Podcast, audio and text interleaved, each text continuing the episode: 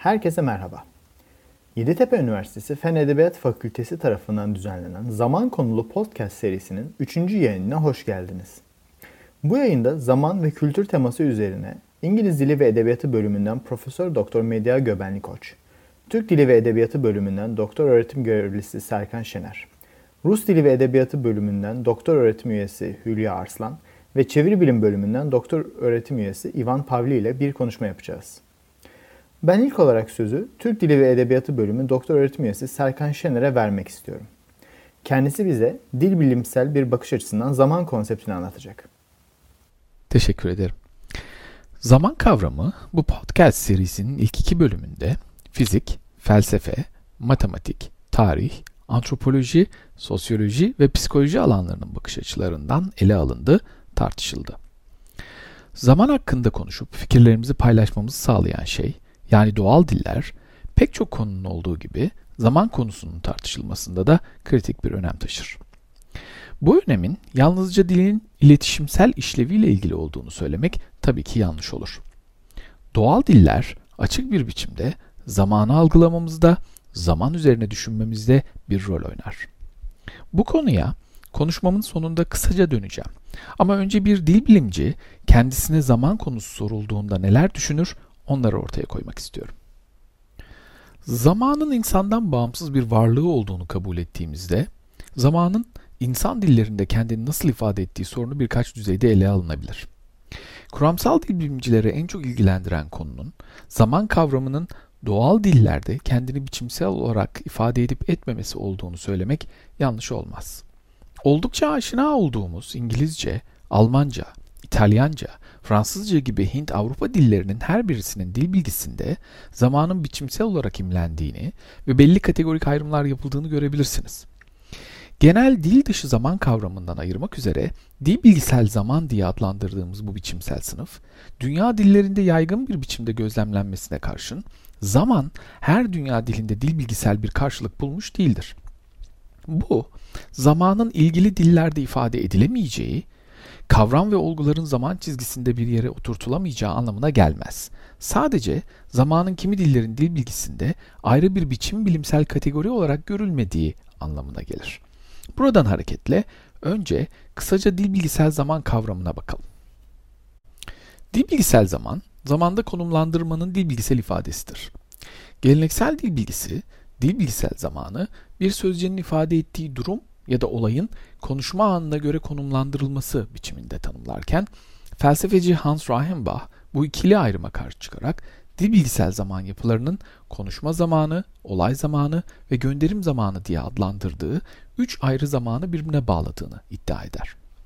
Buna göre örneğin Türkçe'de eylemin üzerine gelen dı biçim birimiyle aktarılan zaman şöyle analiz edilecektir. Gönderim zamanı konuşma zamanından önceye konumlandırılırken olay zamanıyla gönderim zamanı örtüşür. Diğer yandan geleneksel dil bilgisinde geçmiş zamanın rivayeti diye bilinen ve eylemin üzerine mıştı gibi iki biçim birim gelmesiyle oluşan yapılarda gönderim zamanı konuşma zamanından önce gelecek ancak bu kez olay zamanı gönderim zamanı ile örtüşmeyecektir. Çünkü olay zamanı gönderim zamanından önceki bir zamana karşılık gelecektir. Yine geleneksel dil bilgisi anlayışında özellikle de Yunanca ve Latince'nin analizinde kullanılmış bir ayrım, tipik olarak dillerde geçmiş, şimdi ve gelecekten oluşan üçlü bir zaman belirlemesini temel olarak kabul eder. Bu üçlü sınıflamanın evrensel olduğu yönünde yaygın bir anlayış olsa da gerçeklik birkaç sebeple böyle değildir. İlki aşağıda da değineceğim gibi kimi dillerde dil bilgisel zaman kategorisinin yokluğuna işaret eder. İkinci konuysa John Lyons'ın daha 1960'larda yazdığı Kuramsal Dil Bilme Giriş adlı kitabında da belirttiği gibi dil bilgisel zamanın dillerde kategorize edilme biçimi zorunlu olarak üçlü bir ayrıma dayanmaz. Buna göre kuramsal sıfır noktası yani şimdi ya da konuşma anı dillerde geçmiş ya da gelecekle birlikte ikili bir karşıtlık oluşturacak biçimde organize edilebilir. Ki bu da üç değil iki değerli sistemlerin varlığına işaret eder. Örneğin Türkçe bu bakış açısıyla geçmiş, geçmiş dışı karşıtlığı sergileyen bir dil olarak kategorize edilebilir. Basitleştirerek söylemek gerekirse bu geçmiş kategorisinin düne göndermede bulunurken geçmiş dışı kategorisinin hem şu ana hem de yarına göndermede bulunabilmesi demektir. Tam da bu yüzden Türkçe'de Ali gidiyor dediğinizde gitme olayının şu an olduğunu da anlatıyor olabilirsiniz, yarın olacağını da. Pek çok Avrupa dilinin dil bilgisel zamanı geçmiş geçmiş dışı karşıtlığı üzerine inşa ettiği söylenebilir. Diğer yandan gelecek gelecek dışı karşıtlığının gözlemlendiği diller de vardır. Bu tür dillerde yine basitçe söylemek gerekirse şimdi ile geçmiş tek bir zaman kategorisi oluştururken gelecek bunlarla karşıtlık oluşturacak biçimde düzenlenmiştir. Bu tür dillerin şimdiyi ve dünü bir ortak kategori olarak görmesiyle yaşanmış ve olgusal olanla yaşanmamış olan yani olgusal olmayan arasında bir karşıtlık kurduğu söylenebilir. Birçok Amerika ve Avustralya yerli dilinde, Papua Yeni Gine'de konuşulan Huvada dilinde, Endonezya'da konuşulan Dani dilinde karşımıza çıkar bu tür. Tüm bunların ötesinde dillerde dil bilgisayar olarak kendini ifade eden sınıflamalar büyük bir çeşitlilik sergileyebilir. Bir örnek vermek gerekirse bir Avustralya yerli dili olan Yandruwanda da uzak geçmiş ile yakın geçmişi birbirinden ayırmak üzere beşli bir dil bilgisel sınıflamadan yararlanır. Yani bu dilde herhangi bir olayın çok yakın geçmişte, son birkaç gün içinde, son günlerde, haftalar veya aylar öncesinde ve çok eskiden gerçekleştiğini anlatmak üzere özel dil bilgisel biçimler yani ayrı çekim ekleri bulunur. Şimdi biraz da zamanın dil bilgisel araçlarla anlatılmadığı diller üzerinde durmak istiyorum. Bernard Comrie'nin Tense adlı kitabında da belirttiği gibi kimi diller şimdiye dek tartıştığımız dillerde olduğu gibi zamanı ifade etmek üzere bir dil bilgisel zaman kodlaması yapmazlar. Peki bu ilgili dillerde zamana göndermede bulunulmadığı anlamına mı gelir? Yanıt tabii ki hayır. Comrie, Myanmar'da konuşulan Burma dilinin dil bilgisinde zaman kategorisinin bulunmadığını ve bu dilde zaman zarflarının zaman gönderimini belirlemede rol oynadığını, kim zamanda bir tümcede sunulan bilginin dünya bilgisiyle birlikte zamana dair bilgi sunma işlevi üstlendiğini belirtir. Bu noktada not edilmesi gereken bir konu, dil bilgisel zamandan farklı ama dil bilgisel zamanla ilişkili kavramlar olarak kiplik ve görünüşün de zaman algısının oluşmasında bir rol oynadığıdır. Son olarak ve dil bilgisel zaman kavramını bir kenara koyarak insanların zaman algısının dilsel boyutu konusuna kısaca değinmek istiyorum. Zaman, insanın beş duyusunun erişebildiklerinin dışında kalmasına karşın insan deneyiminin merkezinde yer alır. Peki o zaman şu soruyu sormak yerinde olur. Zaman hakkında konuşmak, düşünmek, zamanı organize etmek gibi temel zihinsel etkinlikleri yerine getirmek üzere başvurduğumuz zamana ilişkin zihinsel temsiller nasıl ortaya çıkar? Pek çok çalışma zamanı zihnimizde temsil etmek üzere deneyimin daha dolayısıyla olarak gerçekleştiği bir alana uzam ya da uzaya başvurduğumuzu ileri sürmüştür. Gerçekten de bir olayın süresi veya düzeni üzerine konuşmak üzere çoğunlukla ileri, geri, kısa, uzun gibi uzamsal karaktere sahip sözcüklerden yararlanırız. Amerikalı bilişsel bilimci Lira Borodotsky, zaman üzerine konuşmanın uzamsal sözcüklere başvurmadan çoğu zaman mümkün olmadığını, ancak farklı dillerin konuşucularının hangi uzamsal karaktere sahip sözcükleri kullandığı bakımından farklılaştığını belirtir. Örneğin İngilizce konuşucuları için gelecek ileride bir şeyken, Bolivya ve Peru'da konuşulan Aymara dili konuşucuları için gelecek arkada, Mandarin Çincesinin konuşucuları için ise gelecek aşağıdadır. Bu ve benzeri gözlemlerin dil düşünce bağlantısı sorunsalı üzerine yapılan tartışmalarda önemli bir yer tuttuğunu belirterek konuşmama son veriyorum. Teşekkür ederim. Serkan hocamıza paylaştığı bilgi ve fikirler için teşekkür ediyorum. Şimdi İngiliz Dili ve Edebiyatı bölümünden Profesör Doktor Medya Göbenli Koç hocamız zaman konseptini edebi bir bakış açısıyla anlatacak. Çok teşekkür ederim Mehmet. Edebiyatta zaman deyince edebiyat kuramcıları biçimsel olarak iki tür zamandan bahseder. Yazarın zamanı ve anlatıcının zamanı. Yani öykünün, hikayenin, olayların geçtiği zaman. Buna okurun zamanını da eklemek gerekir. Ancak bu nesnel zaman karşısında öznel zaman edebiyatın, öncelikle de modernist edebiyatın önemli bir ilgi alanı olmuştur. Edebiyatta zaman deyince benim ilk aklıma gelen eserler Marcel Proust'un 7 ciltlik romanı Kayıp Zamanın İzinde, Virginia Woolf'un neredeyse bütün eserleri ve Ahmet Hamdi Tanpınar'ın Saatleri Ayarlama Enstitüsü romanıdır. Kuramsal olarak zaman kavramını bir eksene oturtmak gerekirse, şimdiki zamandan geçmişe ve geleceğe bakma konusunda Alman estetisyen Walter Benjamin'in Tarih Kavramı Üzerine adlı çalışmasında 9. tezde şöyle yazar. Klein'in Angelus Novus adlı bir tablosu var. Bakışlarını ayıramadığı bir şeyden sanki uzaklaşıp gitmek üzere olan bir meleği tasvir ediyor. Gözleri fal taşı gibi, ağzı açık, kanatları gerilmiş. Tarih meleğinin görünüşü de ancak böyle olabilir. Yüzü geçmişe çevrilmiş. Bize bir olaylar zinciri gibi görünenleri o bir felaket olarak görür. Yıkıntıları durmadan üst üste yığıp ayaklarının önüne fırlatan bir felaket. Biraz daha kalmak isterdi melek. Ölüleri hayata döndürmek, kırık parçaları yeniden birleştirmek. Ama cennetten kopup gelen bir fırtına kanatlarına öyle şiddetle yakalamıştır ki bir daha kapayamaz onları. Yıkıntılar gözlerinin önünde göğe doğru yükselirken fırtınayla birlikte çaresiz sırtını döndüğü geleceğe sürüklenir. İşte ilerleme dediğimiz şey bu fırtınadır. Şimdi bu tezi yorumlarsak yazarın tarih meleği adını verdiği bir figür yüzünü geçmişe dönmüş, tarihin geride bıraktığı yıkıntılar ve de kültürel zenginlikler karşısında dehşete düşmüştür. Çünkü tarih bir savaşlar ve felaketler tarihidir.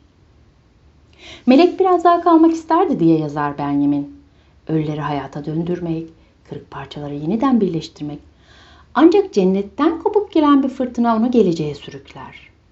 Yazara göre ilerleme bu fırtınadır. Ve bu fırtınaya yani ilerlemeye bir tarih meleği bile karşı koyamaz.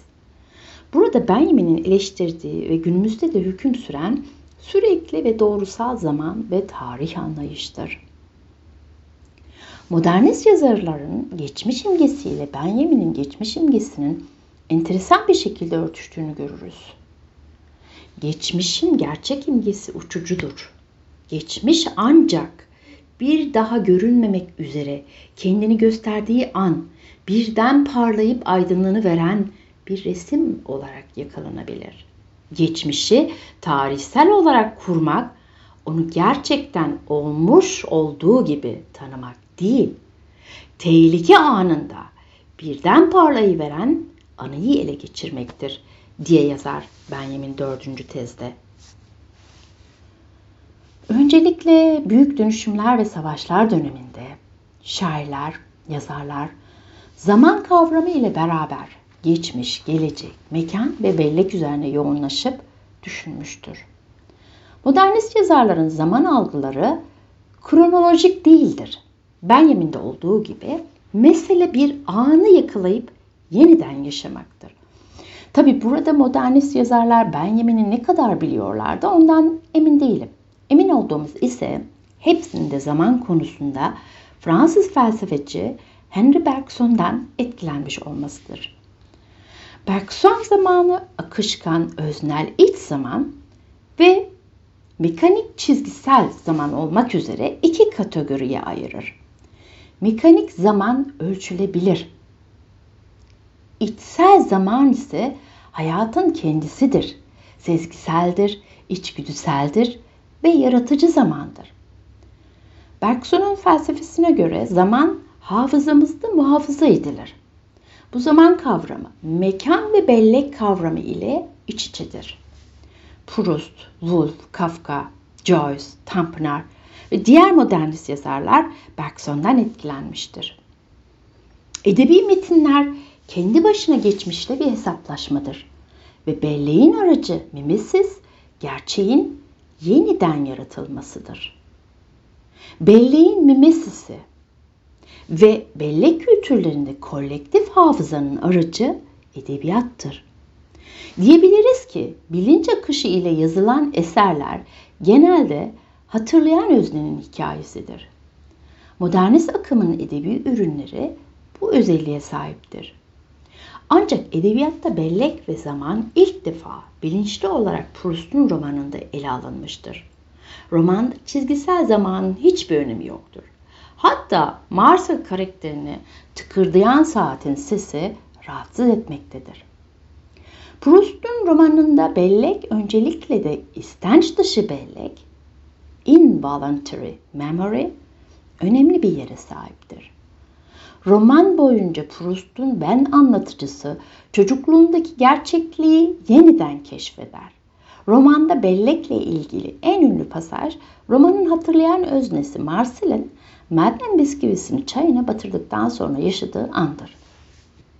İç zamana önem veren diğer bir modernist yazara örnek olarak Virginia Woolf'u gösterebiliriz. Woolf romanlarında saatin zamanı ile belleğin zamanı arasında gidip gelir. Bütün romanlarında çizgisel yani mekanik zaman ile bilincin zamanı arasındaki ayrım çok önemli bir yere sahiptir. Türk Edebiyatı'ndan Ahmet Hamdi Tanpınar'ın Saatleri Ayarlama Enstitüsü romanında Hayri karakterinin iki saati vardır. Baba evindeki saat mübarek ve layık saat. Roman modernleşme sürecinden geçen toplumun bir parodisidir aslında. Burada vatandaşların saatleri dünya saatlerine göre ayarlanır. Tanpınar ilk zamanı bir şiirinde ne içindeyim zamanın ne de büsbütün dışında yekpare geniş bir anın parçalanmaz akışında olarak ifade eder. Son olarak Peter Weiss'in Nehir romanı Direnmenin Estetiği, Proust'un romanında olduğu gibi tamamen bellek teması üzerine kurulmuştur. Ancak önemli bir farkla. Bu da hiç kuşkusuz belleğin işleviyle ilgilidir. Proust'ta sadece kişisel bellek ben anlatıcı üzerinden ele alınırken Weiss'in bellek konsepti tamamen kolektif ve tarihseldir. Farklı dönemlerden ve zamanlardan kültür ve sanat eserleri bellek okumasında devreye sokulur. Estetik ve politika tartışılırken ben yeminin deyişiyle tarihin hava tersine taranır. Proust'ta okur haz alıp kendini romanın büyüsüne kaptırırken, Weiss'te okurun aldığı haz birden parlayıp aydınlanan anı ele geçirirken, yaşadığı haz bilgilenmenin ve bilinçlenmenin hazzıdır. Teşekkür ederim. Medya hocamıza paylaştığı bilgi ve fikirler için teşekkür ediyorum. Şimdi de edebi bakış açılarımıza devam ederken sözü Rus dili ve edebiyatından doktor öğretim görevlisi Hülya Arslan hocamıza vermek istiyorum. Şimdiye kadar konuşulanlar günümüzde belki de en çok kullandığımız sözcüklerin başında gelen zamanı tanımlamak istediğimizde ne kadar zorlandığımızı bizlere gösteriyor. Anlamı konusunda tek ve net bir açıklama yapmak olası değil. Geniş bir perspektiften baktığımızda kavramın tarih boyunca coğrafyadan coğrafyaya, kültürden kültüre, daha dar alanda da insandan insana değiştiğini görüyoruz. Ayrıca hangi pencereden bakıldığına bağlı olarak felsefe, fizik ya da teolojik olabilir, kavramın farklı yaklaşımlarla incelendiğini, tanımlanmaya çalışıldığını anlıyoruz. Zamanı sürelerin toplamı olarak açıklamak da bir oluş, gelip geçiş, değişme ve süreklilik biçimi şeklinde tanımlamak da mümkün elbette. Bütün bu farklı ifadelerden ortaya çıkan temel anlayış hiç şüphesiz zaman kavramının bir değişme ve devinim ekseninde şekillendiğidir. Edebiyatın zaman kavramıyla ilişkisi az önce bahsettiğim felsefe, fizik, teoloji gibi alanlardan biraz daha farklı. Çünkü edebiyat zaman olgusunu en özgür şekilde kullanma becerisini gösteren bir sanat dalı.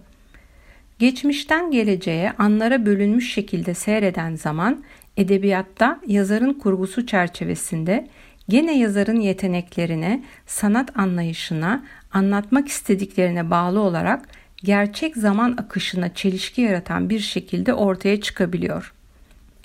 Bu çerçeveden baktığımızda edebiyatta sanatsal zamanın çok yönlü olduğunu, tersine çevrilebildiğini, bilinç akışı sayesinde psikolojik derinlik kazandığını söyleyebiliriz. Kısacası zamanın akışı tamamen yazarın elindedir. Yazar bilinçli bir şekilde zamanı yavaşlatıp hızlandırabilir. Bir olaya, bir kişiye ya da bir objeye yoğunlaşıp zamanı orada tam o anda dondurabilir. Örneğin olaylar yani zaman anların birbirini takip etmesiyle akıp giderken yazar buna müdahale edebilir ve okuyucuyu geçmişe götürebilir. Bazen de bir bakarsınız saatler, günler, yıllar geçiverir. Edebi eseri oluşturan bütün ögeler kurgudaki yerini bir zaman ekseni üzerinde alırlar. Az önce Mediha hocamızın mükemmel bir şekilde açıkladığı gibi eserin yaratıldığı, yazıldığı zamanın ve eseri okuyan kişinin içinde bulunduğu zaman diliminin eserin algısında önemli olduğunu ben de vurgulamak isterim. Yazar tanık olduğu, etkilendiği olaylar ekseninde ve gelişmiş dünya görüşü çerçevesinde seçtiği anlardan estetik değerleri yüksek, kalıcı bir yapı oluşturmanın gayreti içindeki sanatçıdır. Okur ise kendi zamanının değerleri çerçevesinde oluşmuş bilinçle bu eseri algılayan kişidir. Yazar yaşadığı dönemin sanatsal normları çerçevesinde olayları kurgular ya da yorumlarken elindeki en önemli araçlardan biri zamandır. Bu oturumumuzda ben zaman kavramına Rus edebiyatı penceresinden değinmeye çalışacağım. Günümüzde tıpkı diğer dünya edebiyatlarında olduğu gibi Rus edebiyatı araştırmacıları da zaman kavramı üzerinde çalışmalar yapmakta. Zaman kavramı ontoloji yani varlık felsefesinin bir ögesi, psikolojik açıdan kişisel değerler zinciri, estetik açıdan ise dünyanın sanatsal resminin boyutu olarak değerlendirilmekte. Vaktimizin azlığını göz önüne olarak bu tanımlara çok girmeden örnek yazar olarak seçtiğim Anton Çehov'un eserleri üzerinden kavramı irdelemeye çalışacağım. Bizim klasik Rus edebiyatı dediğimiz Rus edebiyatının altın çağı olarak adlandırılan dönemin son yazarı olması bu söyleşimiz için Çehov'u tercih etmemde önemli bir etken oldu. 1820'lerde Alexander Pushkin'den başlayarak Çehov'a kadar geçen sürede edebiyatın da bir devinim içinde olduğunu düşünerek dönemin son yazarı olmasının sembolik bir değer taşıyacağını düşündüm. Çehov'un sanatında zaman kavramına baktığımızda olay örgüsünde kesin bir kronolojinin olmadığını görürüz. Bugün olan şey dün, hatta çok daha önce veya sonra olmuş olabilir. Bu durgunluk okuyucuda ya da yazarın oyunlarını izleyenlerde yaşamın hareketsiz olduğu izlenimini yaratır ve bu da alt metinde dönemi yansıtır. Son dönem öykülerinden göreceli olarak alışılmış kısa hikayelerinden biraz daha uzun olan At Arabası adlı öyküsünde zamanı, zamanın akışını ve bu akış içerisinde kayboluşu şöyle tanımlar. Alıntılıyorum. Bu bölgede yaşamaya başladığı günden beri neredeyse yüzyıl geçmiş. Şehirle köy arasındaki yolu gide gele karış karış ezberlemiş gibi bir duygu içindeydi. Bütün geçmişi burada gömülüydü sanki, uzayıp giden bu günleri de. Gelecek günlerde de gene okulla şehir arasındaki yolları tepecek, sonra geriye dönüp köye varmak için aynı yollardan geçecekti. Başka türlü bir yaşamı gözünün önüne getiremiyordu.'' Görüldüğü gibi geçmişten gelen geleceğe uzanan anların bileşiminden daha derindir Çehov'un zamanı. Eserlerindeki kişiler yaşadıkları yılları, ayları, günleri hayat bağlarıyla bir hesaplaşma içinde çıkarlar karşımıza. Ülkemizde de hemen hemen her sezon sahnelenen Vişne Bahçesi'ni hatırlayalım. Oyunun efsane karakterlerinden yaşlı uşak Firs bütün yaşamını efendilerine adamıştır.'' Öyle ki toprak köleliği kaldırıldığında hizmet ve itaat etmekten başka bir şey bilmediği için özgür olmayı kabul etmez ve yaşamını aynı şekilde sürdürür.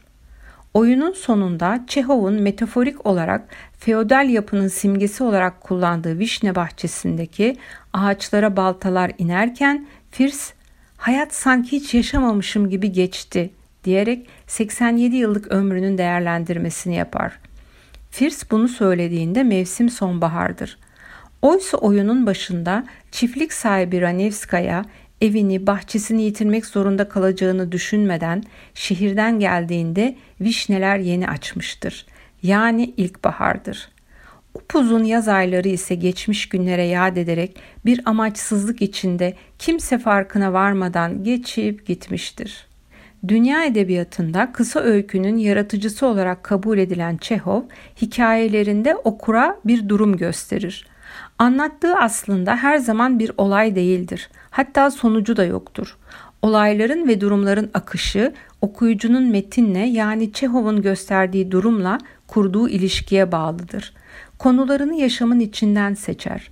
Öykülerinde en yaşlı kahramanından en gencine hepsi yaşını belirtme ihtiyacı içindedir. Kader çizgilerinde kendilerine belirlenen zamanın hesabını tutar, o ya da bu nedenle geçmişte kalan yıllarına göndermeler yaparlar. 25'ine 30'una gelmiş kahramanları artık olgun kişilerdir. Hani deyim yerindeyse onlarını elemiş, eleklerini asmışlardır. Etraflarını saran bayağılığa, sosyal statünün ezici baskısına, taşra hayatının tek düzeliğine karşı pasif bir direnç gösterirken kaçırdıkları zamanın kederi içerisindedirler. Gelecek zamanın onlara vaadi ise uzun, çok uzun sürecek günlerde heyecansız ve amaçsız yaşanacak bir yaşlılık dönemidir. İoniç adlı öyküsünde Taşra'ya Çiftçiler Birliği doktoru olarak gelen Startsev şehri dolaşırken çıkar okurun karşısına. Feleğin kadehinden henüz gözyaşı içmemiştim diye bir şarkı mırıldanmaktadır. Çehov ustalığında seçilmiş bu name elbette hikayenin başında okura bir şey ifade etmez.'' Şehrin en renkli ailelerinden Turkinlere konuk olduğunda evin 18 yaşındaki güzel kızı Yekaterina'ya vurulur kahramanımız. Sonrasındaki yaşam döngüsünü ve geçen zamanı Çehov şu iki cümleyle anlatıverir. Alıntılıyorum. Starsev Turkinlere gitmek için can atıyor ama hastanedeki işlerinden dolayı bir saat bile boş vakti olmuyordu. Böyle iş güç arasında ve yalnızlık içinde bir yıl kadar gençti. Sonra bir gün mavi zarfta bir mektup aldı. Görüldüğü gibi kahraman hem çok meşgul hem de yalnızdır. Olayların seyrini zamanın akışına bırakmıştır. İstekleri ne kadar güçlü olsa da akışı değiştirmek için bir girişimde bulunması gerektiğini düşünmez. Öykünün devamında Startsev'in evlenme teklifini kabul etmeyen Yekaterina Moskova'ya konservatuara gider. Amacı ünlü bir piyanist olmaktır. Bu yol ayrımından sonra Çehov öyküsüne aradan dört yıl geçti diye devam eder. Moskova'da aradığı şanlı şöhretli mutluluğu bulamayan Yekaterina baba evine geri dönmüş, günlerini Doktor Startsev'i beklemekle geçirmektedir. Oysa dört yıl önce aşkına karşılık alamayan doktor, Çehov'un öykünün başında şarkı sözüyle verdiği feleğin kadehinden gözyaşını artık içmiştir. İşte o henüzle artık arasındaki zaman deviniminde Startsev'in yaşam biçimi, duyguları değişmiştir. Henüz aşkla hayatını renklendirmeye çalışan bir taşra doktoruyken 4 yıl sonra artık tek düze yaşamı kabullenmiş, para kazanmanın hırsına kapılmış varlıklı bir doktordur. Çehov'un tiyatro eserlerinde ve öykülerinde mekan oldukça belirleyici bir motif olarak görünse de yazarın eserlerindeki sanatsal zaman, felsefi ve estetik değerleri öne çıkaran en temel unsurdur. Dinlediğiniz için teşekkür ederim. Hülya hocamıza paylaştığı bilgi ve fikirler için teşekkür ediyorum. Şimdi de son olarak edebiyat ve dil bilimin uluslararası boyutlarda hareketinin önemli parçalarından biri olan çevirinin Zaman ile ilişkisini anlatmak için sözü doktor öğretim görevlisi Ivan Pavli'ye bırakıyorum. Teşekkür ederim. Lakol zaman ve et lakol hefetz tahat haşşamayim. Her şeyin mevsimi, göklerin altındaki her olayın zamanı vardır.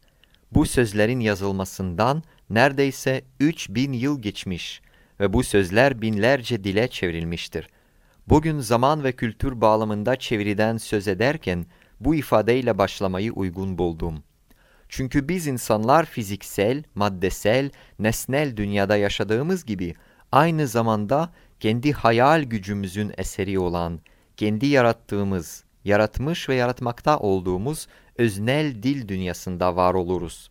İnsanlar dil aracılığıyla iletişim kurmalarının yanı sıra dünyayı da dil aracılığıyla algılar farklı dillerde konuşan kişilerin dünyaya bakışları, kavrayışları farklı olur.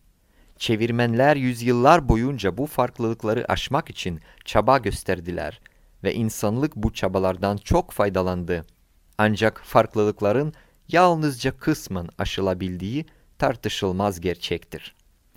Ünlü Fransız dil bilimci Ferdinand de Saussure, dil bilimdeki iç ikilikten, dil bilimin iki eksenini birbirinden ayırt etmek gerektiğinden söz etmiştir. Birincisi, zamandaş öğeler ekseni, aynı anda birlikte var olan şeyler arasındaki bağıntılarla ilgilidir. Zamanın herhangi bir müdahalesi söz konusu değildir. İkincisi, ardışık öğeler ekseni, artarda gelen dil durumlarıyla ilgilidir. Dilin zaman eksenine göre incelenmesi söz konusudur. De Saussure bu iki ekseni eş süremlilik ve art süremlilik olarak niteler.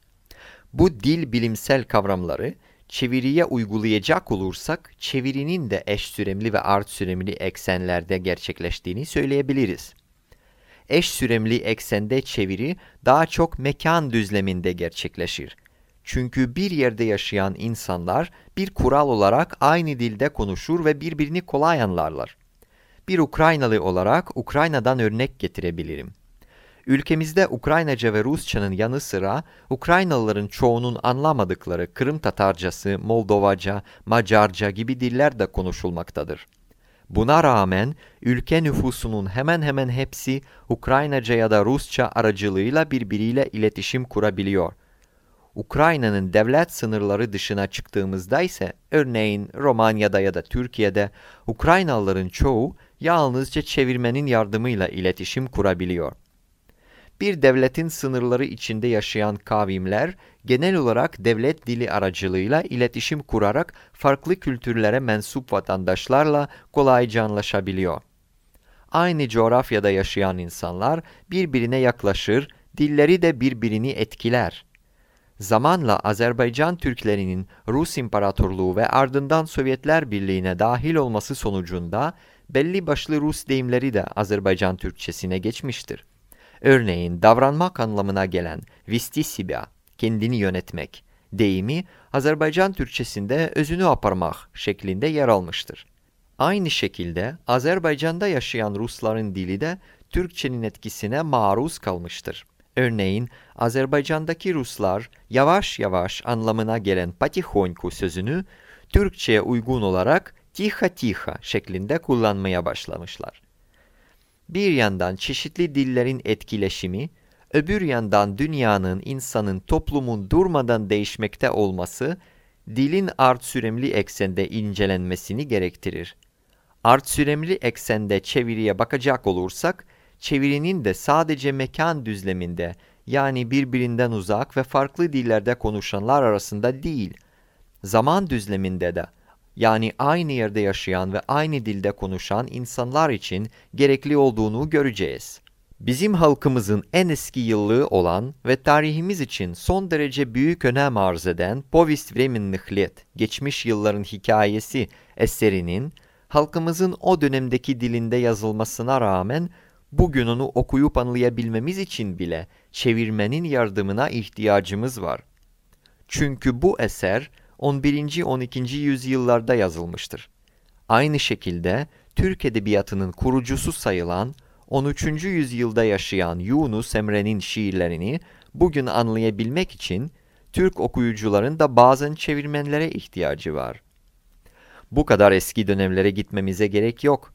18. yüzyılda yaşayan Ukraynalı filozof ve şair Grigori Skowroda'nın eserleri bile bugün genel olarak çağdaş Rusça ya da Ukraynaca çevirisinde okunuyor. Çünkü orijinalde okunması oldukça zordur. Rus dilli gelecek nesillerin artık Pushkin veya Gogol gibi 19. yüzyıl yazarlarını okumakta bile zorlanacakları bellidir. Bu sorun artık gözlemlenmeye başladı bile. Yakın geçmişte Rusya'da yapılan bir deney, günümüzde Pushkin'in bir dörtlüğünü okuyan okul öğrencilerinin kelimelerin neredeyse yarısını anlayamadıkları için mısraların anlamını yanlış yorumladıklarını tespit etmiştir. Bu durum bizim neslimizce kolay okunan Pushkin eserlerinin bile Rusça konuşan gelecek nesillerce sadece çeviri aracılığıyla okunabileceğini gösteriyor. Türkiye'de de 100-150 yıl önce yazılan Bazı eserlerin yeni yayınlarında eski kelimelerin yanında parantez içinde çağdaş karşılıkları veriliyor. Böylelikle çeviri sadece başka kültürlerle aramızda bir köprü oluşturan önemli faaliyet değil, aynı zamanda kendi kültürel mirasımızı tanımamızı sağlayan bir faaliyettir. Dilin art süremli niteliği yüzünden kendi ecdadımızın sesini de ancak çevirmenler sayesinde duyabiliyoruz. Zaman Faust'un dur ey zaman emrine asla boyun eğmez.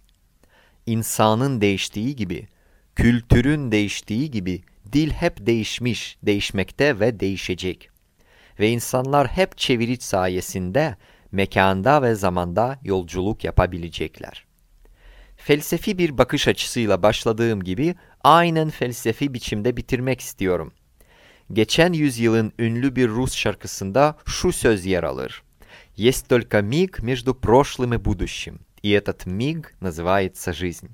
Yani geçmişle gelecek arasında sadece bir an var ve işte bu ana hayat denir. Artık son cümleyi söylediğim andan birkaç saniye geçmiştir ve ben değişmişim, siz değişmişsiniz, dillerimiz de değişti. Evet, hayat anlardan oluşur. Biz durmadan bir değişim süreci içindeyiz. İnsanın ve dilin statik, sabit durumu bir illüzyondan başka bir şey değildir.